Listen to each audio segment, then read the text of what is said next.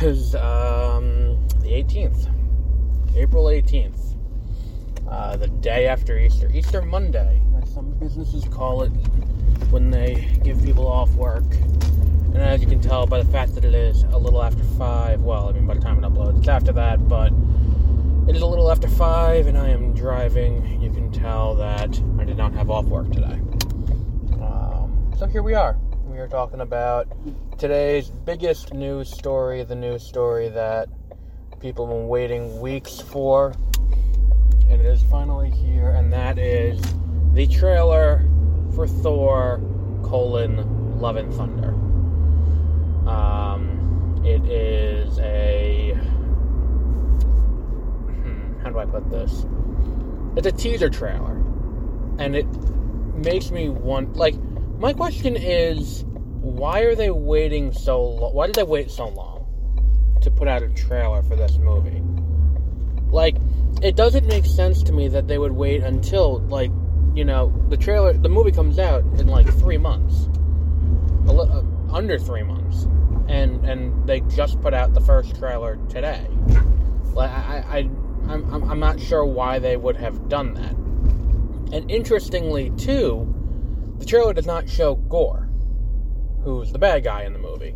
Like, the, the trailer kind of makes it look like what this movie's going to be is kind of a globe trotting exploration by Thor. I mean, globe trotting used, you know, loosely here because he's not really trotting a globe. He's, you know, he's a journeyman now. Ever since the events of Endgame, he needs to find himself. So he's out searching the galaxy and, and, and all of that to see what he can do to, um, you know, to, to be a, to, what's wrong with here? To, uh, you know, to find his own inner peace is what I think what they say in the trailer.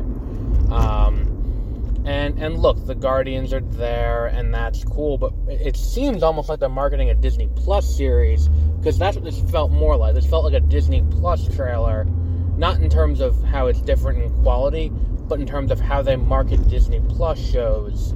That's what this trailer feels like more than a trailer for a major motion picture. Um, thing is, too, I think they missed out by waiting this long to put this trailer before something. Like, they could have had this play before Sonic. They could have had this play before, um, what's it called? Before the other one, um, Fantastic Beasts. And and look, I mean, it's gonna play in theaters now before every major release that comes out between now and the end of you know, and, and the movie's released. So like, it'll be before you know, Multiverse of Madness, which I'm gonna assume is gonna do over a billion dollars. It's gonna be before. I can't think of anything else that's really major. I mean, it's probably gonna be before this week. You know, the unbearable weight of massive talent. That's probably where it's gonna end up being before. Um, and it's like, look, a lot of the imagery is really cool. Like seeing all the places Thor's going to. Really cool idea. I love this idea. And like this is kind of what I was hoping Ragnarok would have been when Ragnarok was announced. Like I wanted it to be a movie basically about Thor going around the universe and seeing what's out there. And like exploring this is what's out there in the universe. This is everything that's going on. This is everything, you know, out there for for, you know, while we're looking for the Infinity Stones. And, you know, Ragnarok was Ragnarok, and I'm not going to complain because Ragnarok was great. But I think that if this is the movie they're doing, I I feel like the Thor movies have consistently been the most ambiguous with what the bad guy is. Well, no, Hela was pretty obviously the bad guy, even from the trailers for Ragnarok. It was like it's Hela who's going to be the antagonistic force. I feel like Love and Thunder. I, I, I can't understand why Love and Thunder is playing so coy with what's going on. I mean, the only thing I can think of is there's a Moon Knight tie-in. That that's the only thing I could think of is that you know maybe that's you know there's a weirdly framed shot where it's like who could be in this shot with Thor, where it's like it's very obvious that someone was edited out in post production, but like who would be edited out of that shot? And it's like I I mean Jane comes to mind as an obvious you know first idea. Um, then there's uh, what's it called? There is uh, the possibility of it being, you know, like Valkyrie joining the fight, um, and then there's Korg there. It could be. I mean, I don't see why it couldn't be Loki, um, because Loki is alive at this point, unless he, unless you know, timelines are all fucky as a result of Loki, and he, you know, can't be there for some reason.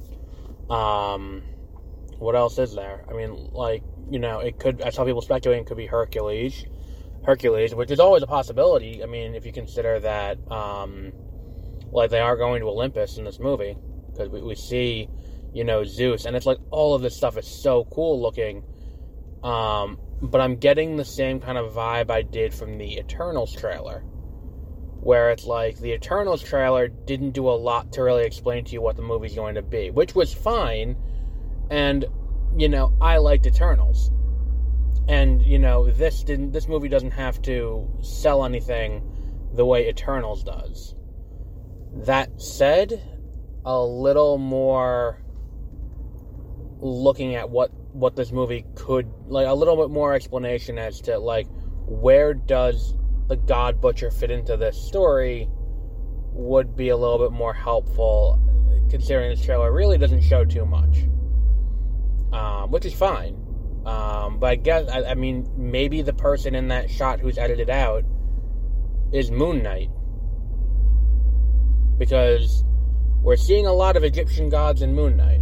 I mean, we had a meeting of a council of the gods in Moon Knight and, and, you know that's a really cool idea and, and all of that but if there are gods there and there's a god butcher on the loose then I, I feel like there's definitely a chance that moon knight could show up because you know Khonshu, the god of the moon and the god of and the god of uh, vengeance, you know, it, it fits. It works for what they're trying to do. I, I just feel like it would have been better had they gone out of their way to kind of lay out a little bit what's going on here. Now, it, it's one of those things where it, I would say most likely it's Jane because like they wanted to save the reveal of Jane in the in the movie for that shot at the end where Mjolnir shows up and you know there's Jane with the hammer. They wanted to save that for there. Um, I think that, that that's probably the most likely option is that it's Jane there. Um, why the fuck are the lights all fucked up? Um, it, it, it's just one of those situations where it's like, well, what is, you know, what is the the best way to to tell this story?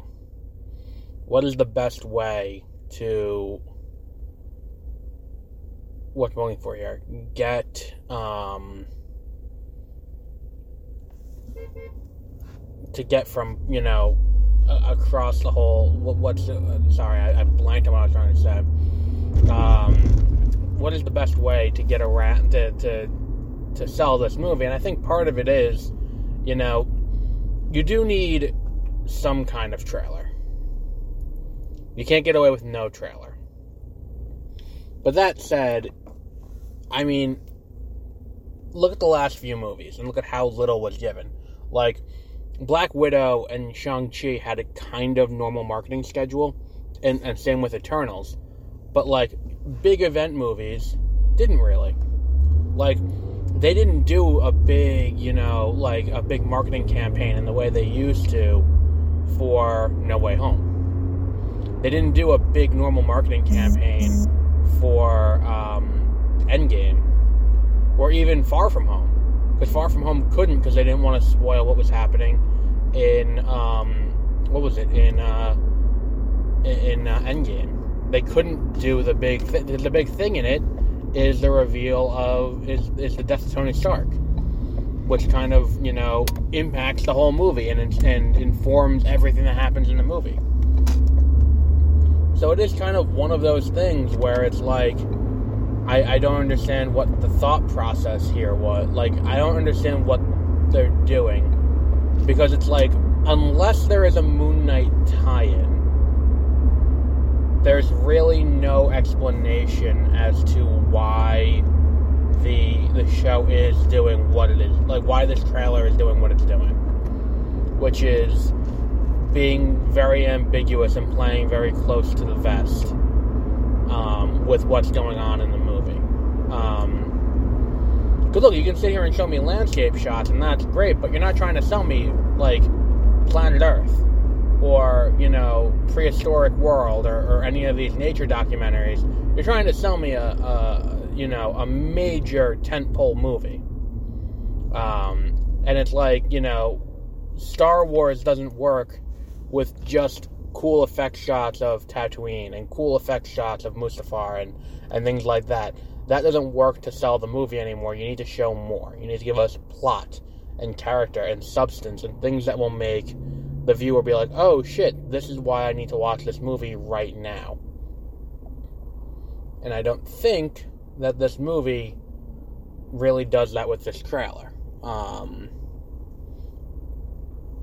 I don't even know what kind of tone the movie's going for. But there's a lot that this trailer doesn't tell you. Like, are they going for a more serious tone? Are they going for, you know, the same kind of comedic tone? I would assume the same kind of comedic tone because it's uh, Waititi who's directing it and, and writing it, but I don't know if that would be, like, that kind of thing. And then the Guardian involvement, like, look, I, I think if you think the Guardian's going to be in more than just the first um, what's it called? If you think the Guardians are going to be in for more than just the first like 20 minutes of the movie, and then possibly after that in the third act, I, I don't know what else to tell you. Um, I I, just, I, I feel like you know they're not going to be there the whole way through. And if you're one of the people online complaining about where Gamora is, um, I, I'm not. Here's my problem with where is Gamora. Um, I know people asking where is Gamora. Gamora, as we saw her in um, at the end of Endgame, was not the same Gamora who was there when Infinity War started. Gamora died in Infinity War. Gamora, as we see her at the end, and the Gamora that is still alive, although technically I don't think there's a reason why she should be alive. That's not like Tony Stark knew that Gamora had switched sides and was fighting against Thanos. Because I think that was a battlefield decision, if I remember correctly, not a conscious, like, well, we're here and now I'm going to go and, and, and hang around with, you know, with these guys instead of hanging out with Thanos. Unless the gauntlet was like, oh, okay, so it's like kill all of Thanos' troops. Like, well, she's not fighting with Thanos, so I guess that, whatever. But that was what happened. And then at the end of, you know, Endgame, he's there, he's looking at, you know, the picture and trying to figure out where Gamora is. That's what his mission is. That is the mission of Guardians 3, is finding Gamora. Um, and I think that, it, like, that's the thing. Don't to see Gamora here. This movie's going to be right after Endgame. As evidenced by the fact that the, it's got a training montage that we see in this movie. Like, we see Thor training to go from being Fat Thor, or I'm sorry, Bro Thor, as he was in in uh, what's it called? As he was in um, in Endgame, back to being the Thor that we know. And we have Ravager Thor and all these other things, but like it, it, it is a you know, well, deplorables one. Like you guys lost the election, as evidenced by your Trump 2024 sticker. Um, it's one of those things where, like you look at it and it's like you know if you if you understand like I think there's just a like a, a, a lack of comprehension skills that people have where it's like they can't quite figure it out. And I think too part of it is they're really kind of acting kind of smart over at Marvel Studios, considering they did the five year time gap, and up until that point, it was always like modern day when everything took place.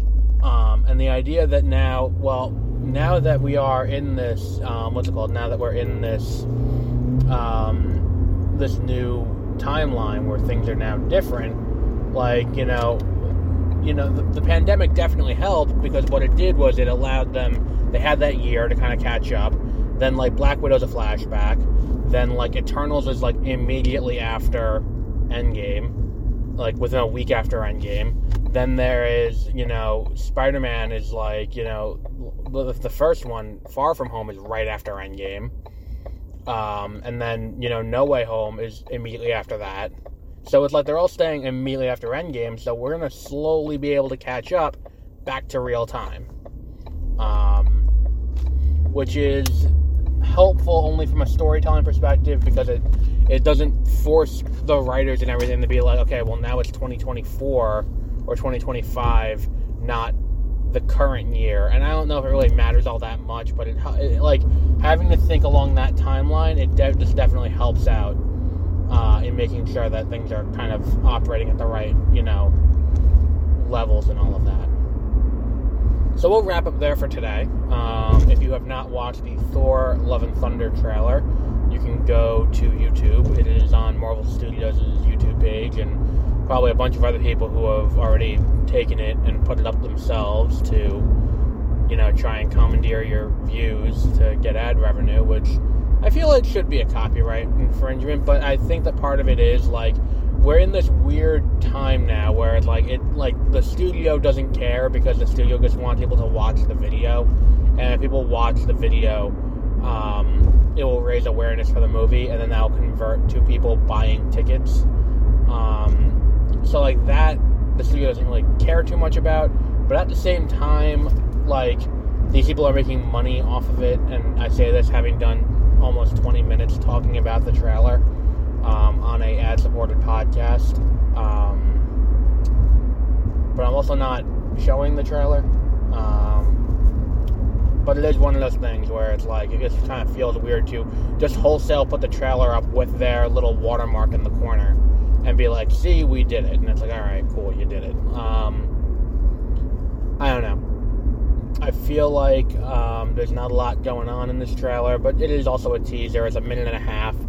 So maybe there'll be a full trailer. Hopefully there will be a full trailer. Um, and I, I just really love, you know, a lot of the aesthetic is really cool. I like a lot of the aesthetic. But if if if this is an aesthetic trailer, it did its job.